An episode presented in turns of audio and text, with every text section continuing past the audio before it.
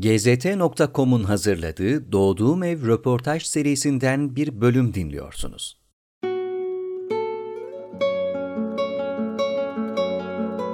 Yürüyemediğim için bütün gün batımlarını izledim çocukluğumda. 41. sanat yılını geride bırakan hocası, ustası, çırağı olmayan, hiçbir kalıba ait olmadığı için çizimlerine bir ad konulamayan çizginin ustası Hasan Aycı'nın Balıkesir'in küçük bir köyünde başlayan hikayesi adeta yazarın yazdığı romanları andırıyor. 8 yaşına kadar yürüyemeyen Hasan Aycın, kendisi doğmadan 3 ay önce vefat eden abisi Hasan'ı 1. Hasan, kendisini 2. Hasan olarak tarif ediyor. Şifa bulduktan sonraki ilk adımları, çivilerle taşlara çizdiği ilk çizimler, imam hatipli olma macerası, üniversite, fabrika derken pazarcılık günleri, İsmet Özel'in iyi yönlendirmeleri, şehit Erol Olçoğ'un vesile olduğu ilk sergisi ve daha fazlası. İlk kez duyacağınız detaylarıyla Doğduğum Evde.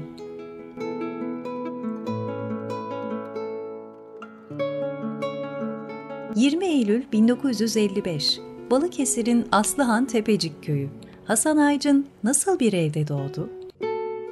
İçinden baktığım zaman varsıl bir evdi. Dışından baktığım zaman çok yoksul bir evdi. İki odalı bir köy evi. Önünde eyvan olan ve sadece odaların üstünde tahta tavan olan evler vardı o zamanlar. Bizim evimiz e, tam öyle bir evdi. Köyün kıyısında bir evdi. Yani ufukları çok geniş bir evdi yaz kış e, pencerelerden Balıkesir'in o geniş ovasını gördüğümüz bir evdi. Pencereler dediysem de yani her odada küçük bir pencere olurdu sadece. Sabit camlı, açılmayan. Odalarda da e, işte bir ocaklık olurdu. Ocakbaşı dediğimiz. Soba yoktu bizim zamanımızda. Çocukluk günlerimde daha doğrusu. E, ocakta kütük yakılır ve kışları o kütüğün etrafında köstekilerde oturulurdu. Ocak başının da kendine göre ayrıntıları vardı. Sacaya, bacada asılı olurdu genellikle. Ee, sağ tarafta hemen e, bir kahve cezbesi ve fincan olur. O e, yaşlılar için, ihtiyarlar için. Annem babam bile içmezdi o kahveyi, büyükler içerdi. E, orada bizim için çok önemli olan o zamanlar kahve kaşığı dedikleri özel bir küçük kaşık vardı çay kaşığından büyük. E, çocukların en bildikleri kaşık odur çünkü ihtiyarlar e, kahve içerken çocuklara bir kaşık şeker verirlerdi. O yüzden şeker kaşığı derdik biz onlara. Doğduğunuz yıl sizin gibi yeşil gözlü, sizinle aynı ismi taşıyan bir çocuk vefat ediyor. Kimdi o? O çocuk birinci Hasan. Ee, benim ailemin, annemin, babamın ilk oğlu. Ee, o iki buçuk yaşındayken e, vefat ediyor. Üç ay sonra ben dünyaya geliyorum. Adını bana veriyorlar. Doğal olarak onun e, eşyalarını, giysilerini de bana veriyorlar. Yani e, ben ödünç bir isimle yaşıyorum. Ve beni en çok etkileyen ilk hikaye onun hikayesidir. Hiç unutmadım, unutamayacağım. Çünkü o evde en çok o hikaye konuşulur. Bir anlamda benim özdeşleştiğim bir hikaye. Hatta İmam Hatip Okulu'nda okurken dördüncü sınıftaydım sanıyorum. Bana askerlik çağrısı geldi. E çünkü iki nüfus kağıdım vardı benim. o e, nüfustan, kayıttan düşülmemiş. E, onun yüzünden asker kaçağı olarak e, aranmıştım. Abiniz 1. Hasan'ın vefat edişi de çok trajik. Neden ve nasıl vefat etti? Pazartesi gün vefat ediyor. Pazartesiden önceki cumartesi annemin amcası vefat etmiş, onun cenazesi var. O e, iki buçuk yaşında bir çocuk olmasına rağmen cenaze namazına katılmış caminin önünde. Yaşlılar, e, cemaat onu çok sevmişler orada. E, oradan eve gelirken soluk alışı değişmiş. Annemin e, ifadesiyle Allah rahmet etsin. E, omuzları kalka kalka nefes alıyordu falan e, dedi. Ne olduğunu anlayamam, anlayamamışlar. E, köyün ilk e, öğretmeni var ilkokulda. Köye ilk gelen öğretmen. Ona gitmişler. E, kuşpalazı olduğunu söylemiş. Acele şehre götürün diyorlar. Pazar günü götürüyorlar. Ee, fakat e, dispanser açıkmış o gün. Dispanserde sıra geldiğinde e, doktorun yanına vardığımızda ölmüştü dedi annem. Ee, pazartesi de defnediyorlar. Doktor yokluğundan mı vefat ediyor yani? Doktor doğru dürüst Balıkesir'de de yok o zaman. Ee, zaten Balıkesir ile benim köyüm arasında yol da yok. Tarla yollarından biri e, aynı zamanda Balıkesir yoluydu bizim için. Vasıta yok. Genellikle yaya gidilip gelinirdi. Özellikle e, salı günleri pazara e, gider e, bazı kişiler yaya giderler, yaya gelirlerdi. Heybelerle, sepetlerle vesaire. O kadar ki bugün 15-16 kilometrelik bir mesafe orası merkezde. Akşamdan yola çıkıyorlar e, pazara varabilmek için. Haftanın günleri de biraz işte o Balıkesir'in pazarına göre filan e, isimleniyor idi. Bizim çocukluğumuzda salı günü için pazar diyorlardı. Pazarın olduğu gün. E, çarşambaya pazar ertesi, perşembe e, cuma akşamı, cumaya cuma, cumartesiye cuma ertesi pazara gri derlerdi. E, pazartesiye yolcu derlerdi, yolcu günü. Hiç görmediğiniz abinizin vefatı nasıl bir etki oluşturdu sizde? En şey e, etkisi bende e, ölümü bana sevdirmiş olmasıdır. Çünkü hep onun ölümü konuşuluyor idi. Çok da güzel konuşuluyor idi. Cennetten çok bahsediliyor idi benim çocukluğumda. Etrafımda da e, bana daha çok cenneti anlatan e, yaşlılar vardı. Özellikle yaşlı nineler vardı. Biraz da başka bir e, özel durumum beni şanslı kılıyordu. Çünkü onlardan ayrılamıyordum. Kitaplardan önce hayatı ve ölümü ben işte o hikayelerden, onların anlattıklarından öğrenmiş oldum. Adınızın, kıyafetlerinizin vefat eden abinize ait olduğunu öğrendiğinizde ne hissettiniz? İlk yüzleşmeniz nasıl oldu? O detayları çok fazla hatırlayamıyorum ama şunu e, hatırlıyorum. E, ben onu kendimden ayrı görmezdim. Sonradan, e, çok sonradan bu e, ayrımı yapma ihtiyacı hissetmeye başladım. Galiba çok çok sonra hatta e, benim asıl soyadım Aycan'dır. Bizim sülalemizin soyadı Aycan'dır. Bir yanlışlık oluyor nüfus idaresinde. Bir memurun basit bir hatası oluyor. Dedemle ilgili bir işlem söz konusu olduğunda. Yanlışlıkla Aycın yazılıyor. Daha sonra nasılsa bizim nüfus kağıtlarımız dahil herkesin soy isimlerini Aycın yaptılar. Önceden çok yapraklı nüfus kağıtları vardı. Benim o nüfus cüzdanımda e, soyadı hanesinde Aycan üstünde bir çizgi var. Altında Aycın yazıyor idi. Ne tasdik var, ne onay var, ne herhangi bir resmi karar neticesinde e, alınmış bir şey. Öyle e, idi. Daha sonra ailemin önemli kısmı bu soy isimlerini değiştirdiler. Mahkeme e, yoluyla. E, babam, oğlum biz de değiştirsek, herkes değiştirdi falan dedi. Ben o zaman ya baba artık insanlar beni Aycın biliyor falan demiştim. Peki kalsın öyle dedi. Benim yüzümden bizimkilerin soyadı da Aycın kalmış oldu sonuçta.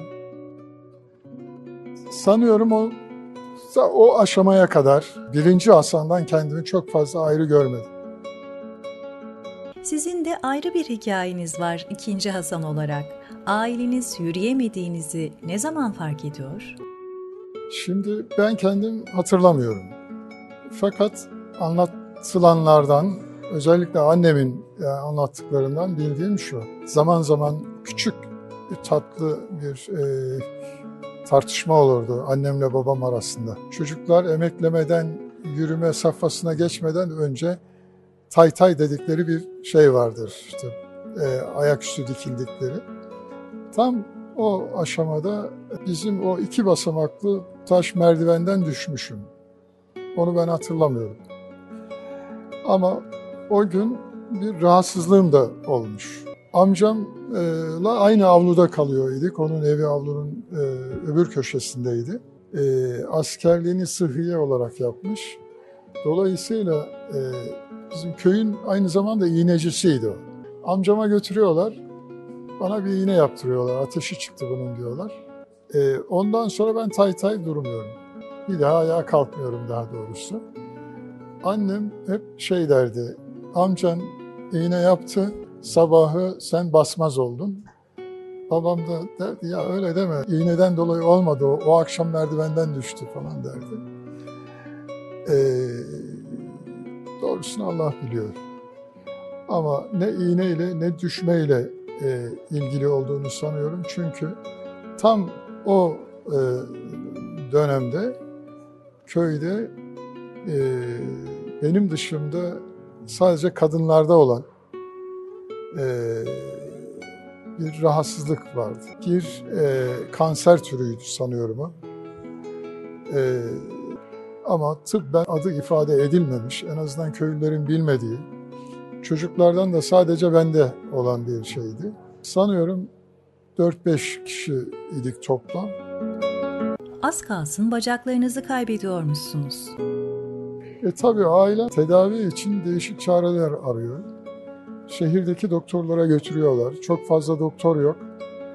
İki doktor var özellikle. Onlara götürüyor babam. Onlar da kesmezsek diğer bacağı da sirayet eder.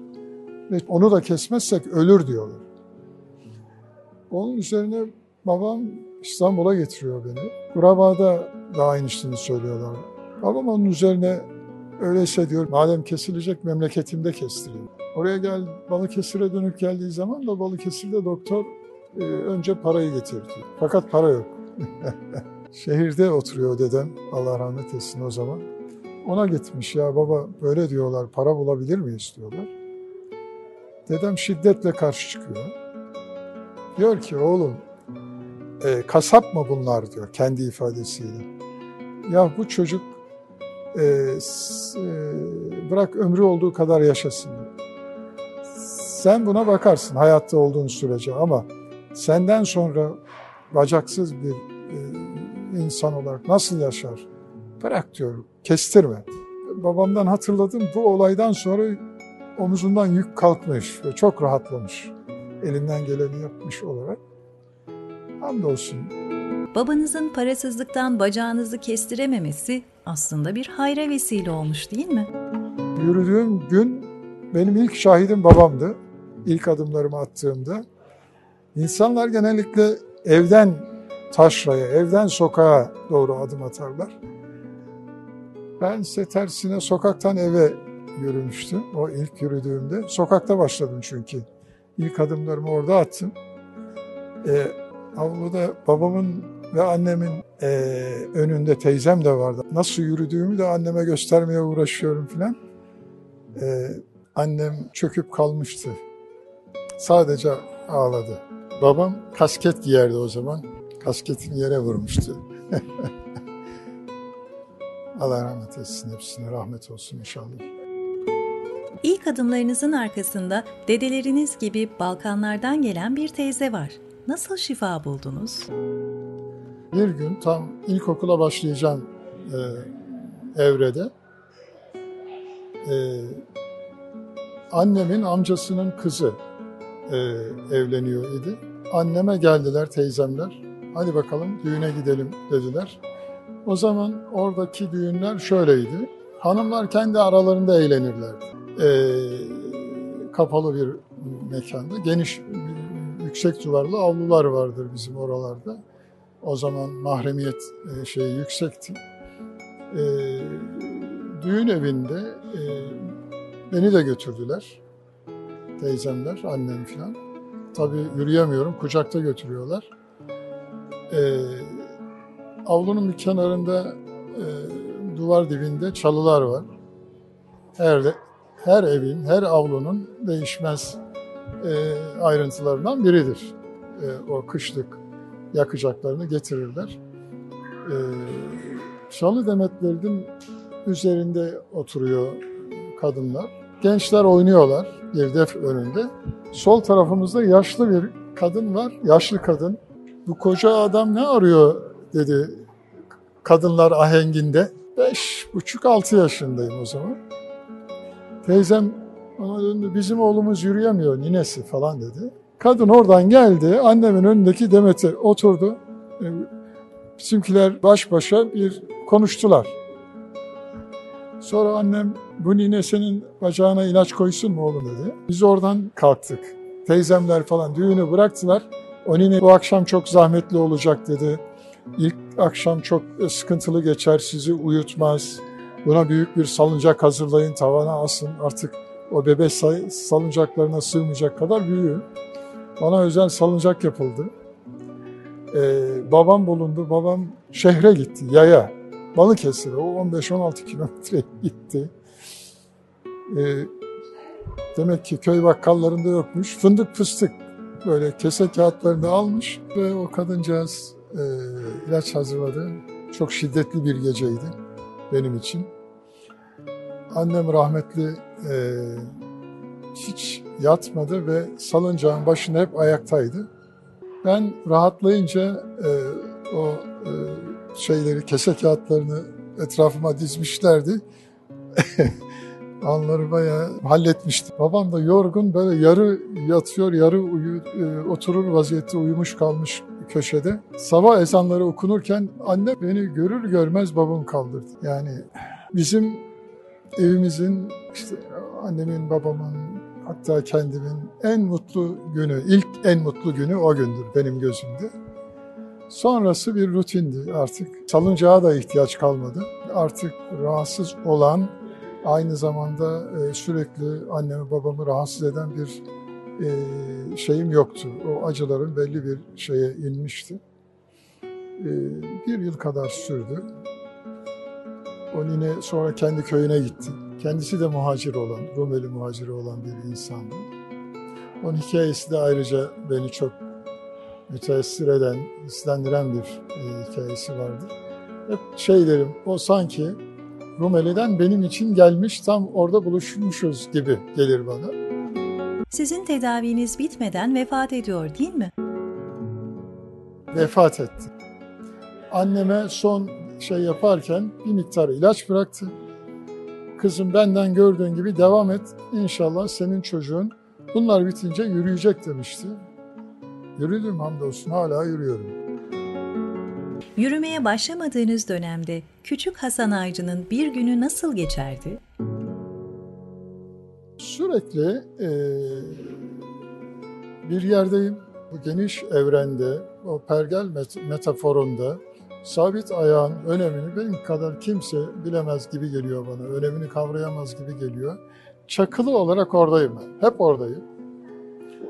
Ve e, kendimin dışında herkese muhtacım. Yani böyle bir şeydi. Dolayısıyla yanınızdan karınca geçiyor ona muhtaçsınız. Havada kuş uçuyor ona muhtaçsınız filan. Annem rahmetli e, çok şey bir hünerle, büyük teyzem de e, çok alakadardı. Evlerimiz bitişikti daha doğrusu. Benim akranlarımı, çocukları toplardı. Onlara böyle e, hamur işi bir şeyler yapar filan. E, evimizin arka bahçesi, e, aynı zamanda harmanlarımızı yaptığımız yer e, geniş bir harmanlıktı. E, çocukları oraya toplardı annem. Çocuklar da üşenmez gelirlerdi o arkadaşlarım sağ olsunlar. Fakat bir süre sonra onlar benden uzaklaşırdı. Ayakları var gidiyorlar. Oradan bir kuş uçuyor, bir kelebek geçiyor. Onun ilgilenirken hepsi beraber gidiyorlar. Ben hep yalnız kalırdım. Ee, ner- nerede bırakılırsam orada kalırdım. Bunun bende çok derin izleri olduğunu e, gördüm sonradan. E, çünkü orada kalıyorsunuz, acziyetin ne büyük bir güç olduğunu ben sonradan fark ettim. Gece oluyor, bazen unutuluyorsunuz. O günün meşgaleleri, şeyleri içerisinde. E, unutulduğum oluyordu arka bahçemizde. Çok sonra fark ettiklerinde gece girip alıyorlar falan. Orada bir yere gitme şansım da yoktu. Ama şu vardı. Oradan bakıyorsunuz her şeye. Olduğunuz yerden her yere ve her şeye, dünyaya ve ahirete, gökyüzüne, efendim e, görünen alemin ötesine hep oradan bakıyorsunuz. Sonra bunun ben ne büyük bir zenginlik olduğunu gördüm. Şunu fark ettim. Bütün e, gün batımlarını izledim ben çocukluğumda. Sonra kendi kendime dedim ki ya ne kadar şanslıyım. Dünyada bütün gün batımlarını kaçırmadan izleyen bir Allah'ın kulu yoktur. Gün geldi bir roman yazmak zorunda kaldığım zaman yani romanlardan biri Sahip Kıran'dır. Sahip Kıran'da bir e, gün batımı metaforu vardır. O, orada romanın açılımı oradan başladı mesela. Hatta köyümüzden başlar. Benim ilk adımlarımı attığım yerden başlar roman. Yürümeye başlıyorsunuz, okula başlıyorsunuz. Kalemi defteri ilk orada mı keşfettiniz? Daha önce e, henüz yürümüyorum. E, bir gün evimizde e, köstekilerin üzerinde otururken e, ocakta e, kütükte yanıyor falan. Annemle babam kendi aralarında konuşuyorlar. Mırıl mırıl bir şeyler konuşuyorlar. Ben de onları dinliyorum. Zaten odanın kış geldi mi oturulabilir yeri o köşe. Çünkü sıcak olan orası. Yemek de orada pişer, orada ısınılır falan. Zaten e, sedir, e, iskemle, e, rahle vesaire falan yoktu. Ocağın başında asılı bir bir tarafta musaf vardır. E, ocağın başında okur babam, elinde okur falan. Hatta e, muhakkak musaf sol elindedir. Sayfaları sağ eliyle çevirir. Sağ elini alırsa sol eliyle sayfalara dokunmak şeydir, e, edep dışıdır diyelim. Bunları böyle yaşayarak gördük ve babamın o akşamları orada Kur'an okurken ki sesinin tınısı, ben bugün 65 yaşına geldim hala kulaklarımdadır. E, ve e, kendim okurken bana e, en çok e, arkadaşlık eden ses babamın o sesidir. E, lafı unuttum. İlk çizimlerinizden bahsediyorduk. Ha şimdi orada yine onların yanında oturuyorum. Onlar konuşuyorlar. Babam cebinden süt defteri dediğimiz bir cep defteri var. Ahırın sütlerini bir iki inek muhakkak olur şeyde. İhtiyaç fazlası sütçüye dökülür. Sütçü gelir kapıdan alır gider ve deftere e, yazılır. Buna bir süt defteri derdik. Bir de parmak kadar bir kalemi vardı. Eskilerin sabit kalem dedikleri. Kurşun kalemin bir şey türü. E, o da böyle yeleğinin dış cebinde olurdu genellikle. Defterini çıkarttı, e, içinden bir yaprak, e, ortadan bir yaprak koparttı, bana verdi baba. O da topu temeli el kadar e, e, kağıdın ikiye katlanmış hali. Kalemi de verdi oyalanmam için. Benim hayatımda bildiğim ilk kağıt kalem odur. Ee, okula da gitmiyorum. Ben orada bir e, insan figürü yaptım. Yarım bir figürdü hatta. Babam gördü çok sevindi. Allah rahmet etsin. Aferin benim oğluma dedi. Ben bile yapamam dedi. Hakikaten yapamazdı baba. Ama annem çok korktu ve endişelendi. Oğlum ahirette yaptığına can ver dediklerinde sen ne yapacaksın? Ee, ilk hatırladığım budur ve ben aslında hep bu şeyden kendimi çekmek, sakındırmak istedim, durdum. Ee, sonrasında hep şunu dedim yeni yetenekleri. Çizmemeye güç yetiremediğiniz çizgileriniz sizi çizer yapar. Çünkü böyle oldu. Bir de çivi hikayeniz var galiba, çobanlık yaptığınız günlerden. Çobanlıktan farklı bir şey çünkü herkesin yaptığı bir şeydir o. Ee, eliniz ayağınız tuttuğu zaman ailenin işlerinden bir tarafına yapışırsınız. Ee, hayvanları otlatmak bunlardan biridir. Artık ahırınızda ne varsa ben hepsini toplar otlatırdım. Diğer çocuklarla beraber değilseniz çok vaktiniz vardır. Ee, çiçekleri, efendim e, bitkileri, hayvanları, o büyük küçük şeyleri e, hepsini orada onlarla bir ünsiyetiniz olur zaten. Tanırsınız ve arkadaşlıklar yap. Ben fazladan e, sağa sola çizgiler çizerdim. Toprağa hatta kayalara Böyle cebimde çiviler olurdu evet. İnsan tabii en çok kendi izlerini arar herhalde.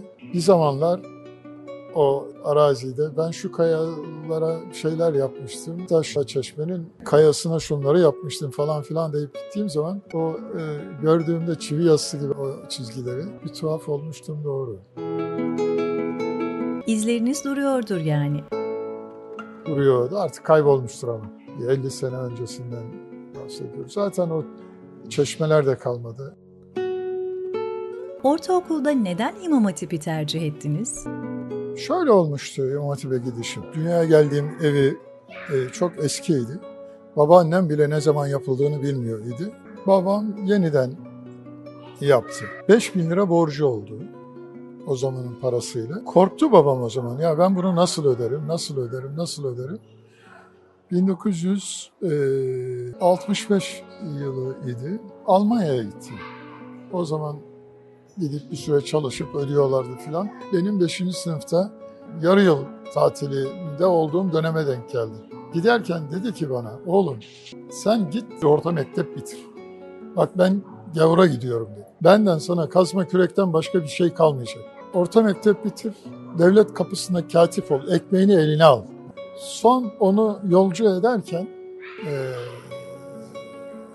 köyün meydanından bir traktörün arkasına e, atladı, öyle gitti. E, ayrılırken dedi ki sen İmam Hatip'e git. Böyle bir okul varmış. Onu yeni duymuş, giderken duymuş. Nerede duyduysa. Neden dedim? Bilmiyorum çünkü. Oğlum orada namaz da kıldırıyorlarmış dedi. Ama dedi bak bu öğretmen var ya dedi senin diplomanı vermez. Ee, İmam gideceğini söyleme dedi. O seni gider öğretmen okuluna yazdırır. Sen diplomanı almaya bak dedi filan. Dediği gibi de oldu. Öğretmen diplomamı vermedi mi? Birkaç arkadaşı o, e, o yıl mezun olanları Savaştepe İlköğretmen Okulu'na yazdırmak üzere diplomalarını ayırmış. Dedi ben yazdıracağım sizi. Benimkini de vermiyor. Ben ağladım. Çocuğum tabii 11 yaşındayım. Ben dedim gitmeyeceğim. Babam diplomanı al dedi. Benim diplomamı ver dedim. Ağlayınca verdi. Sonra kısmetmiş. Ee, gittim. Ee, İmam sınavlarına girdim. GZT.com'un hazırladığı Doğduğum Ev röportaj serisinden bir bölüm dinliyorsunuz. Yeni bölümlere herkesten önce erişebilmek için GZT uygulamasını iOS ve Android marketlerden indirebilirsiniz. Okula kayıt işlemleriniz nasıl oldu? Babamın çarşıda iki ahbabı vardı. Ben onlara amca derdim. Foto İpek vardır. Halen Balıkesir'in en yaşlı, en eski fotoğrafçısı odur ve mekanı da muhafaza eder. Bir de e, onun tam karşısında saatçi vardı. İlhami amcamız. Allah rahmet etsin. Sen dedi İlhami amcana git.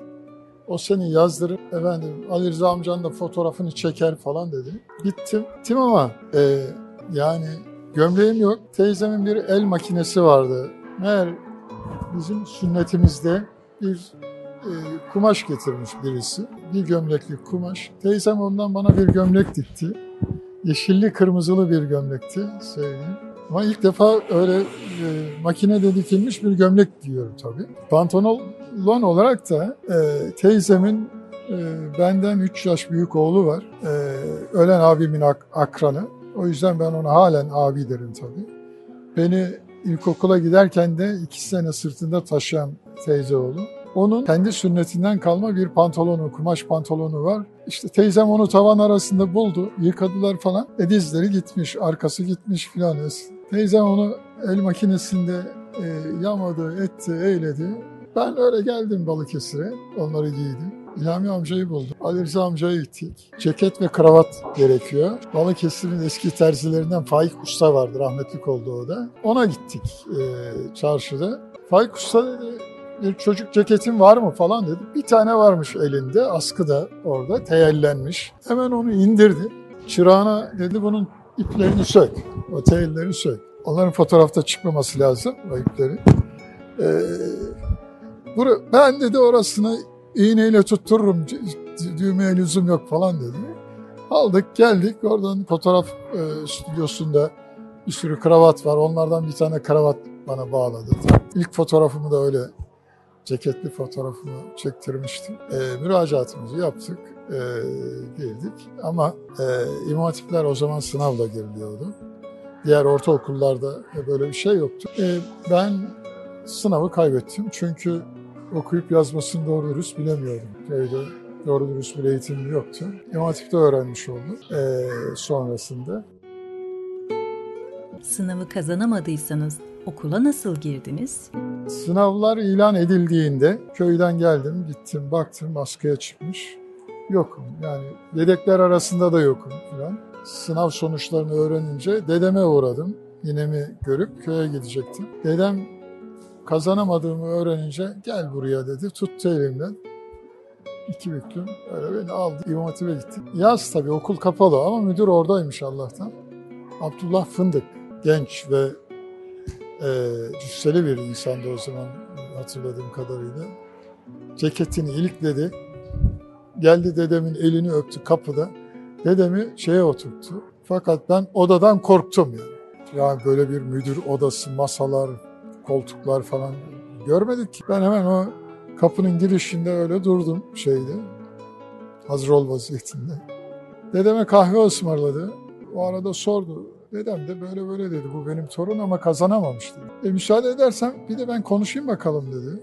Bana geldi Abdullah Bey şöyle eğildi hatta. E, anlat bakalım Hasan dedi. Niye anlatayım? Künyeni söyle filan dedi. O ne dedim? Bilmiyorum çünkü. Ya dedi nerede doğdun? E, nerede okudun? Ne yaptın filan. Ha dedim işte yani 1955 Balıkesir Aslan Tepecik'te doğdum. İlkokulu köyümde okudum. Şimdi buraya tayin oldum falan deyince unutamadığım sahnelerden biri de odur. Abdullah Bey öyle göbeğini hopla, göbekleri hoppata hoppata güldü güldü. Yahu dedi sen mezun oldun dedi. Tayin biz oluyoruz dedi. Sonra döndü dedeme. Ben bu Hasan'ı çok sevdim. Bu benim dedi ya. Okula da böyle başlamış oldum. İmam Hatip böyle başladı. Tabii doğal olarak o sene kaldı. İmam Hatip mezunu olmanın sizin için bir bedeli de oluyor. Güzel Sanatlar Fakültesine gidemiyorsunuz. Böylece hiç resim eğitimi almamış oluyorsunuz değil mi? Evet. Ee, hiç resim eğitimi almadım. Ee, hiç resim öğretmenim de olmadı. Yani İmam Hatip'te okurken resim derslerimiz vardı. Fakat resim öğretmenimiz olmadı. O da orta kısımdaydı. Orta kısımdayken zaten e, doğru dürüst e, öğretmen bulunamıyordu. İlkokullardan falan öğretmenler geliyordu.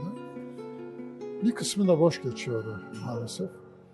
O resim e, öğretmenimiz biz, bir müzik öğretmeniydi. Bir ara resim öğretmenimiz oldu ama Kur'an-ı Kerim öğretmeniydi aslında. Onun dışında bir resim öğretmeni falan yoktu. Olmadı. Güzel sanatlar tek okumak istediğim yerde. Ee, o zaman bir tek Türkiye'de Beşiktaş Güzel Sanatlar Akademisi vardı. Sonrasında Mimar Sinan oldu. O akademide okuyamadık. Sonra hiç istemedim. Gittim İktisadi ve Ticari İlimler Akademisi'nde okudum. Güzel Sanatlar Fakültesine neden giremediniz? Güzel Sanatların kapısında asılmış bir ilan vardı. E, kimleri ka- e, kayıt e, kabul edecekler orada açıklamışlardı. En başta e, işte lise ve denge okul mezunu olmak diyor. E, dolayısıyla hepsini kapsıyor aşağıda ama onları tek tek sayıyorlardı. İmam Hatip hariç. Yani ticaret liselerini, e, kız meslek liselerini, sanat okullarını vesaireyi falan sayıyorlar. O zamanın meslek okulları e, imam hatipleri saymıyorlardı. Okul bitince ne yaptınız? Rahmetli annem e, İmam Hatip 6. sınıfındayken, daha doğrusu 7'ye geçtiğim dönem, yaz döneminde dedi ki e, oğlum bir konuşalım dedi. Konuşalım anne dedim. Konuştuk. Babam Almanya'da tabii. Baban dedi ki bizim kız evladımız yok. Anladım tabii. Annemin bir şeyi var. Konuşmak istediği bir mevzu var. Peki ne, ne Ya işte bir gelinimiz olsa diyoruz falan dedi. Babam böyle dedi. Ben de peki anne var mı biri dedi.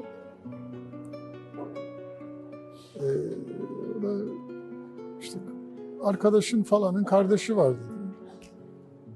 Okul arkadaşım İsmail vardı. İşte böyle başlayan bir şeydi. Okul biter bitmez evlendik. Hatta bitmeden evlendik. Yani bir dersim vardı Fransızcadan. Düğün yaptıktan sonra çalışmak zorundaydım. O defa şakası yok. Tabelacılık falan yapıyor eğilim. Pek para kazandırmasa da. Üniversiteye girişiniz nasıl oldu? Güzel sanatlar olmayınca İstanbul'da Ankara Hacettepe'ye girdim. Fakat orada nasıl çalışacağım? Hacettepe de e, İmam Hatip okullarını almıyor ama Hacettepe'nin iki yıllık bölümleri var. Oralara alıyor filan. Kaydımı yaptırdım. İşletmeye girmiştim orada. Ama yani nasıl çalışacağım? E, çünkü gündüz okul olacak. Nasıl yapacağım? Hacettepe'nin en güzel tarafı benim için İsmet Özel orada filolojideydi. Onu biliyorum. Ee, tanımadan e, iyi bir okuyucusu ve seveniydi. Ee, ama kazın ayağı öyle olmadı. Çünkü çalışmak zorundaydım. Ee, yani bir duydum ki İktisadi ve Ticari İlimler Bursa kayıtları kapatmamış. Gece bölümü de varmış. Paldır küldür oraya geçtim.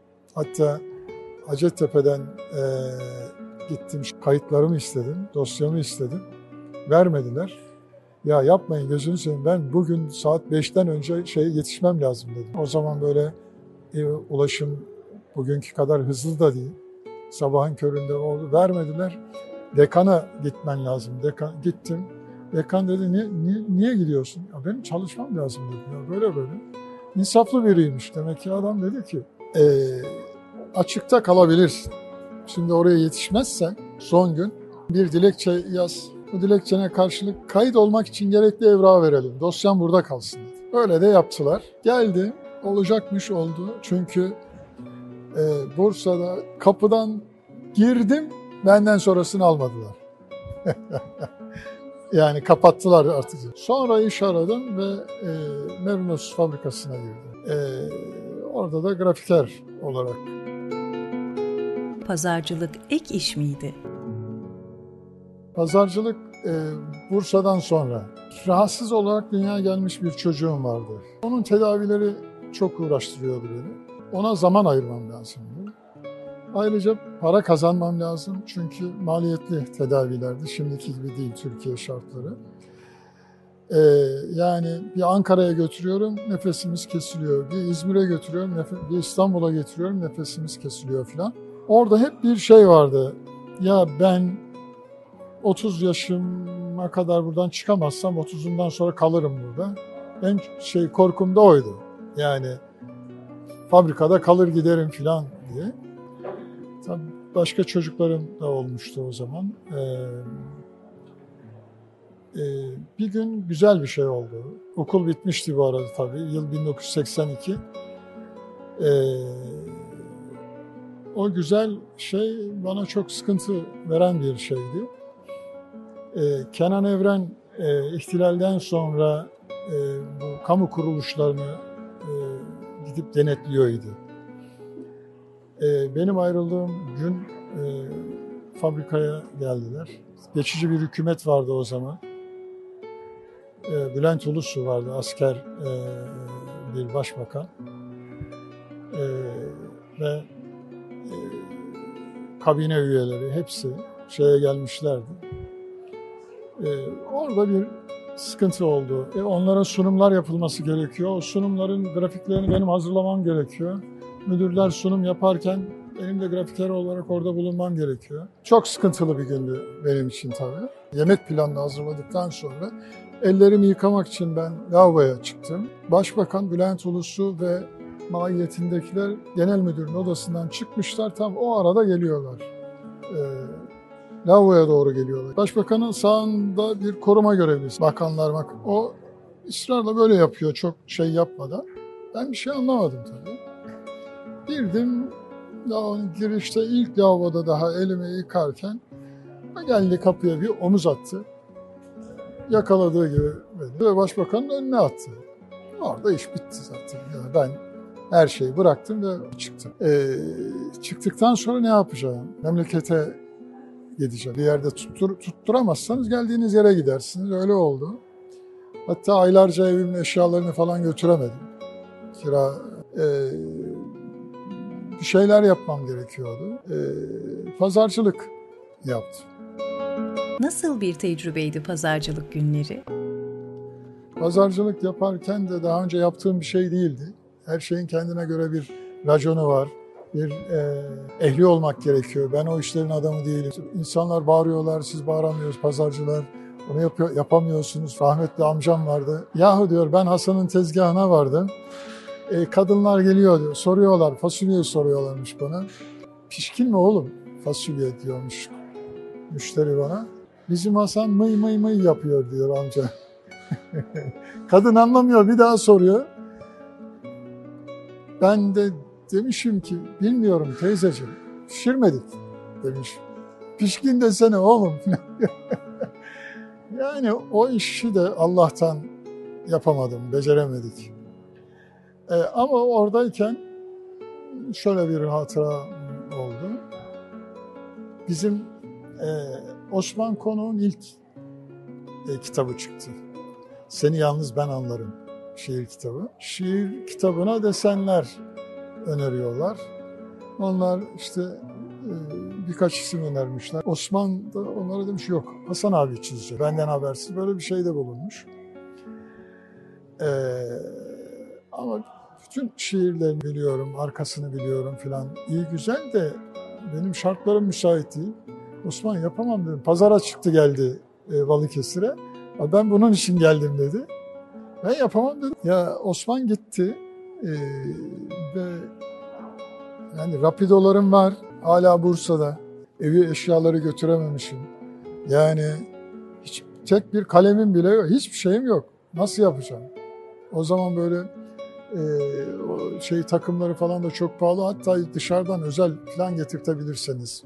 E, ne ala Allah'tan hem grafikerlik yapmış olmamın şeyiyle e, ben malzemeye uzak değilim. İşte pazarın alt başında bir bakkal vardı. Oradan gittim öyle çizgisiz kağıtlar aldım. Dosya kağıtları. Glis kalem dedikleri böyle mürekkepli işte, sabit kalemler vardı. Bir tane onlardan aldım. Pirinç çuvallarının üzerinde Osman'ın o Seni Yalnız Ben Anlarım'ın desenlerini çizmiştim. Böyle güzel bir e, şey de olmuştu o zaman. İsmet Özel'in sizi yönlendirmesi oluyor galiba çizimlerinizle ilgili. Evet. E, o ayrıca bir teşviktir de. Yani ta çocukluğumdan beri e, yaramaz bir çocuk gibi her yeri karalayan biriydim. İmam Hatip'te hele okuduğum, o oturduğum sıralar filan da yerlerde bulunsa bunu derler ki burada Hasan oturmuş filan. Çünkü her yere çiziyordum hakikaten. Merinos'ta çalışırken Osman Bayraktar da Merinos'ta çalışıyordu o zaman. Osman ısrarla geliyor gidiyor karikatür sergisi açalım. Efendim şunu yapalım, bunu edelim falan gibi. Kendisi de bir çizgiyi şöyle 5 santim düzgün çekemez ama Osman. Sürekli teşvik ediyor yani şeydi. Bir gün emrivaki yaptı. Dedi ki ben bir arkadaşla konuştum, bir gazeteci arkadaşla. O dedi ki bize 3-5 çizgi gönderin. Buradaki arkadaşlar baksınlar. Efendim hangi kağıtlara, hangi malzemeyle nasıl çizeceğini e, söyleriz, mektup yazarız. Bundan sonra Osman beni çok sıkıştırdı ama. Konuştuğu arkadaş da Ahmet Kot. Burada Yeni Devir gazetesi çıkıyor o zaman. Kaçamadım. Bir miktar çizgi çizdim, verdim. E, mektup bekledik. Mektup gelmedi. Bir gün tahakkuk servisinden bir arkadaş çıktı geldi elinde Yeni Devir gazetesi. E, çizgimi yayınlamışlar. Pat pat pat e, çizgileri yayınlamaya başladılar. Ben de bitmesin diye artık göndermeye başladım ama o mektup hala gelmedi tabii. Orada güzel bir şey oldu. O dönem diyelim Abdurrahman Dilipak'ın başladığı dönemdir Milli Gazete'de.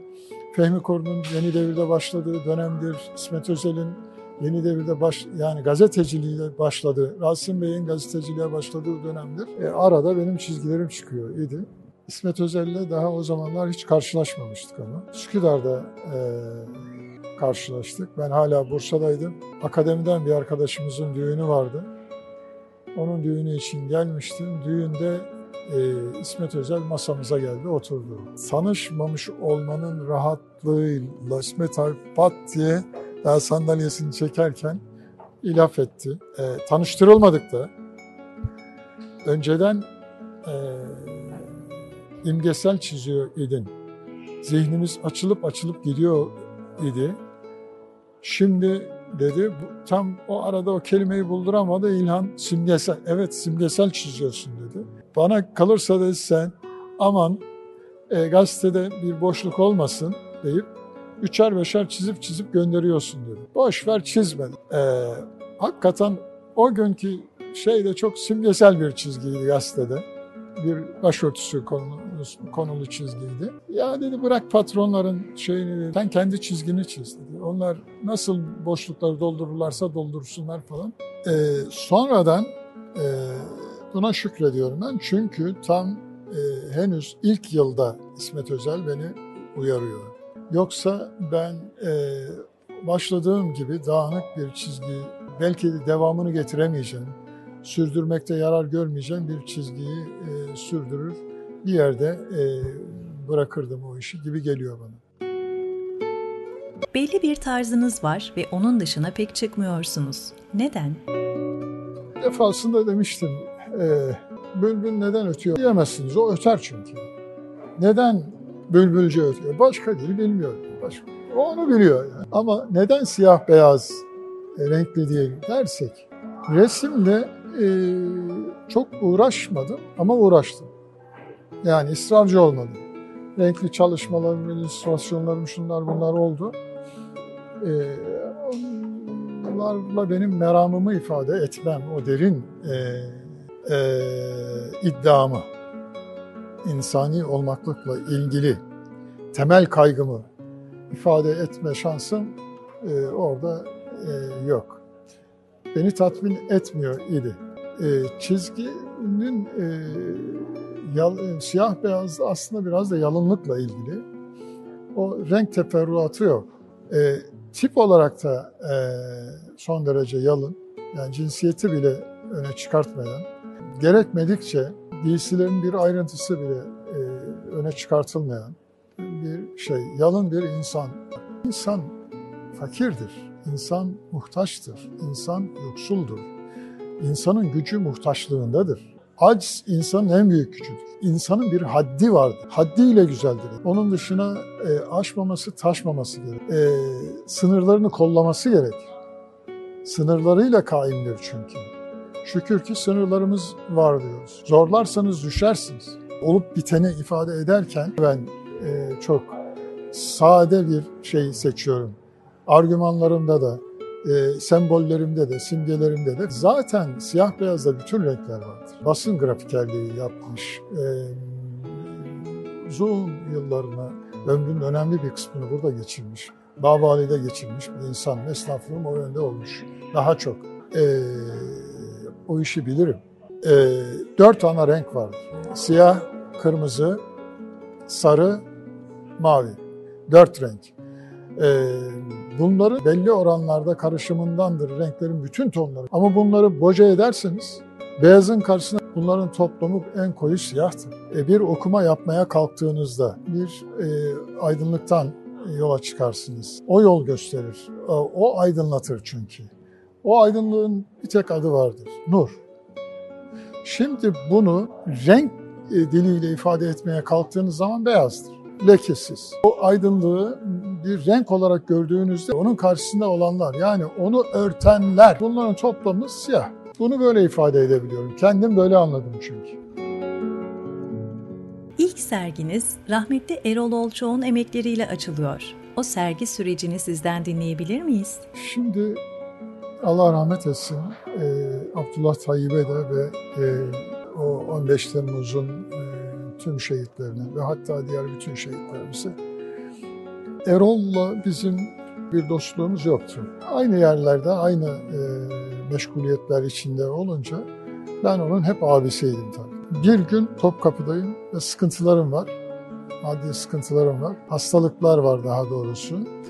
E, memlekette olmak e, hastalığa iyi geliyor, hanımın rahatsızlığına. E, ama ev bark yapmam lazım oraya. Böyle bir şey içindeyken. E, üstelik de bu e, Tansu Çiller krizi derken e, e, Ecevit krizleri falan memleketin öyle krizler içinde şey yaptığı zamanlarda kendim de ağır bir kalp rahatsızlığı geçirdim. Ondan sonra zaten piyasa işlerinden koptum. Bir daha o grafiklerliğe ve şeye dönmedim. E, kendim de kendi rahatsızlıklarımla boğuşuyorum. Yani yapabildiğim tek şey kalmaya başladı artık bu. Ama ilke olarak e, sergi açmıyorum o zamana kadar. Çizgi falan satmıyorum. Yani böyle bir şey yok. E, rahmetli Ahmet e, Nedim Çeker'le Erol çıktılar geldiler. Böyle zor bir günümde Topkapı'ya, mekana geldiler. Selam sabah. Ya hiç itiraz etmeyeceksin falan dedi Nedim. Hayırdır? Erol dedi çizgi almak istiyor dedi. Satacaksın bak. Bugün zor günümdeyim dedim. Bugün bana böyle tehlikeli şeyler söylemeyin. Erol da Nedim'e bastır bastır diyor, işaret ediyor. Ee, hasılı e, böyle bir şeyde en sonunda e, ne yapacaksın alıp da dedim Erol'a. Ya dedi çocuklarıma anlamlı birer hediye almak istiyorum dedi. Çocukları için. E, o zaman bir tane de kendime alacağım falan dedi. Aslında bunlar orijinalleri seçtiler. E, böyle başladı. Sonrasında sergi günlerine kadar gitti bu iş. E, 30. yıl münasebetiyle böyle bir şey e, önerdiler. O birkaç teklif daha getirmişti. Bir prestij albümü de yapalım abi. Bir film çekelim dedi ayrıca. Filme olmaz dedim. En sonunda tanıtım filmine razı etti ama. Böyle oldu. O günlerden 41. sanat yılınızın günlerine geldik. Çizgizar emekli olacak mı? Olmayacak. Hayır. Yani e, Allah ömür verdiği sürece ve e, e, elim erdikçe yani yarın kalkarım işte parmağımı kullanamayabilirim. Onu bilmiyorum. E, ben e, çizmek ve yazmak istiyorum. Hatta o kadar e, şey yapıyorum ki o yüklerimi atmaya uğraşıyorum. Artık o e, şunu da yapmam lazım dediğim ne varsa yıllardır şeyde duran artık bunları diyorum şeyden düşeyim çünkü zamanım yetmeyecek, e, imkanım olmayacak. E, hala çok şey e, yarım çalışmalarım var, yapmak istediğimlerim var. E, ama hiçbir zaman vazgeçmeyi düşünmediğim bir şeydir çizgi olayı. E, bunu sürdüreceğim, sürdürmem lazım. Benim seçeceğim bir şeydi, bu bir yükümlülük. Ben böyle bakıyorum. Yazmıyordum, yazmaya başladığım zaman da onun hayatıma giren bir şey olduğunu gördüm. Ee, Birçok şeylere geç kalmış olduğumu da gördüm. Ama diyorum ki hayıflanmıyorum da bu benim doğalımmış. Benim için olan buymuş. Yarın ne olacak onu bilmiyorum. Ama ben şunu biliyorum. Yarın yapmam gerekenlerin derdindeyim bugün. Ben bugüne kadar hangi işe soyunduysam, başladıysam e, hep o benim hayattaki birincil işim olmuş. Yani bu dergiler, gazeteler, e, o şu bu programlar falan yapabildiğim ne varsa onlara evet demişim, yapamadıklarım ne varsa onlardan da uzak durmuşum. Yani e, çiziyorsunuz, eyvallah çizgi bitti, rahatlıyorsunuz, güzel. İlk ödülü kendinizden alıyorsunuz. E, zaten e, kendinizi ödüllendiremezseniz o hissiyatla, o e, duyguyla e, katlanılır bir şey değildir, sürdüremezsiniz. Başkaları sizi alkışlasın, dursun. E, o sizden başlayan bir şey var bunu. Fakat hemen arkasında e, başka bir şey var. Başka sıradaki çizgiler sizi zorlamaya başlıyor ve siz onu bilmiyorsunuz. Ortaya çıkınca göreceksiniz ama. Şimdi onlar zorlarken e, halı saha maçı yapamazsınız, oraya gidemezsiniz, buraya gidemezsiniz. Yani lüzumsuz işlerle meşgul olamazsınız. Onu yapmanız lazım. Şimdi bu bir taraftan da meslek tabii, meslek hayatımda diyeyim. E, bunca yıl içerisinde benim yüzümden aksayan bir dergi yoktur mesela. Bir gazeteye yetişememezlik diye bir şey yok. Olmak zorundayım orada. İlke olarak, öncelik olarak benim böyle bakmam lazım.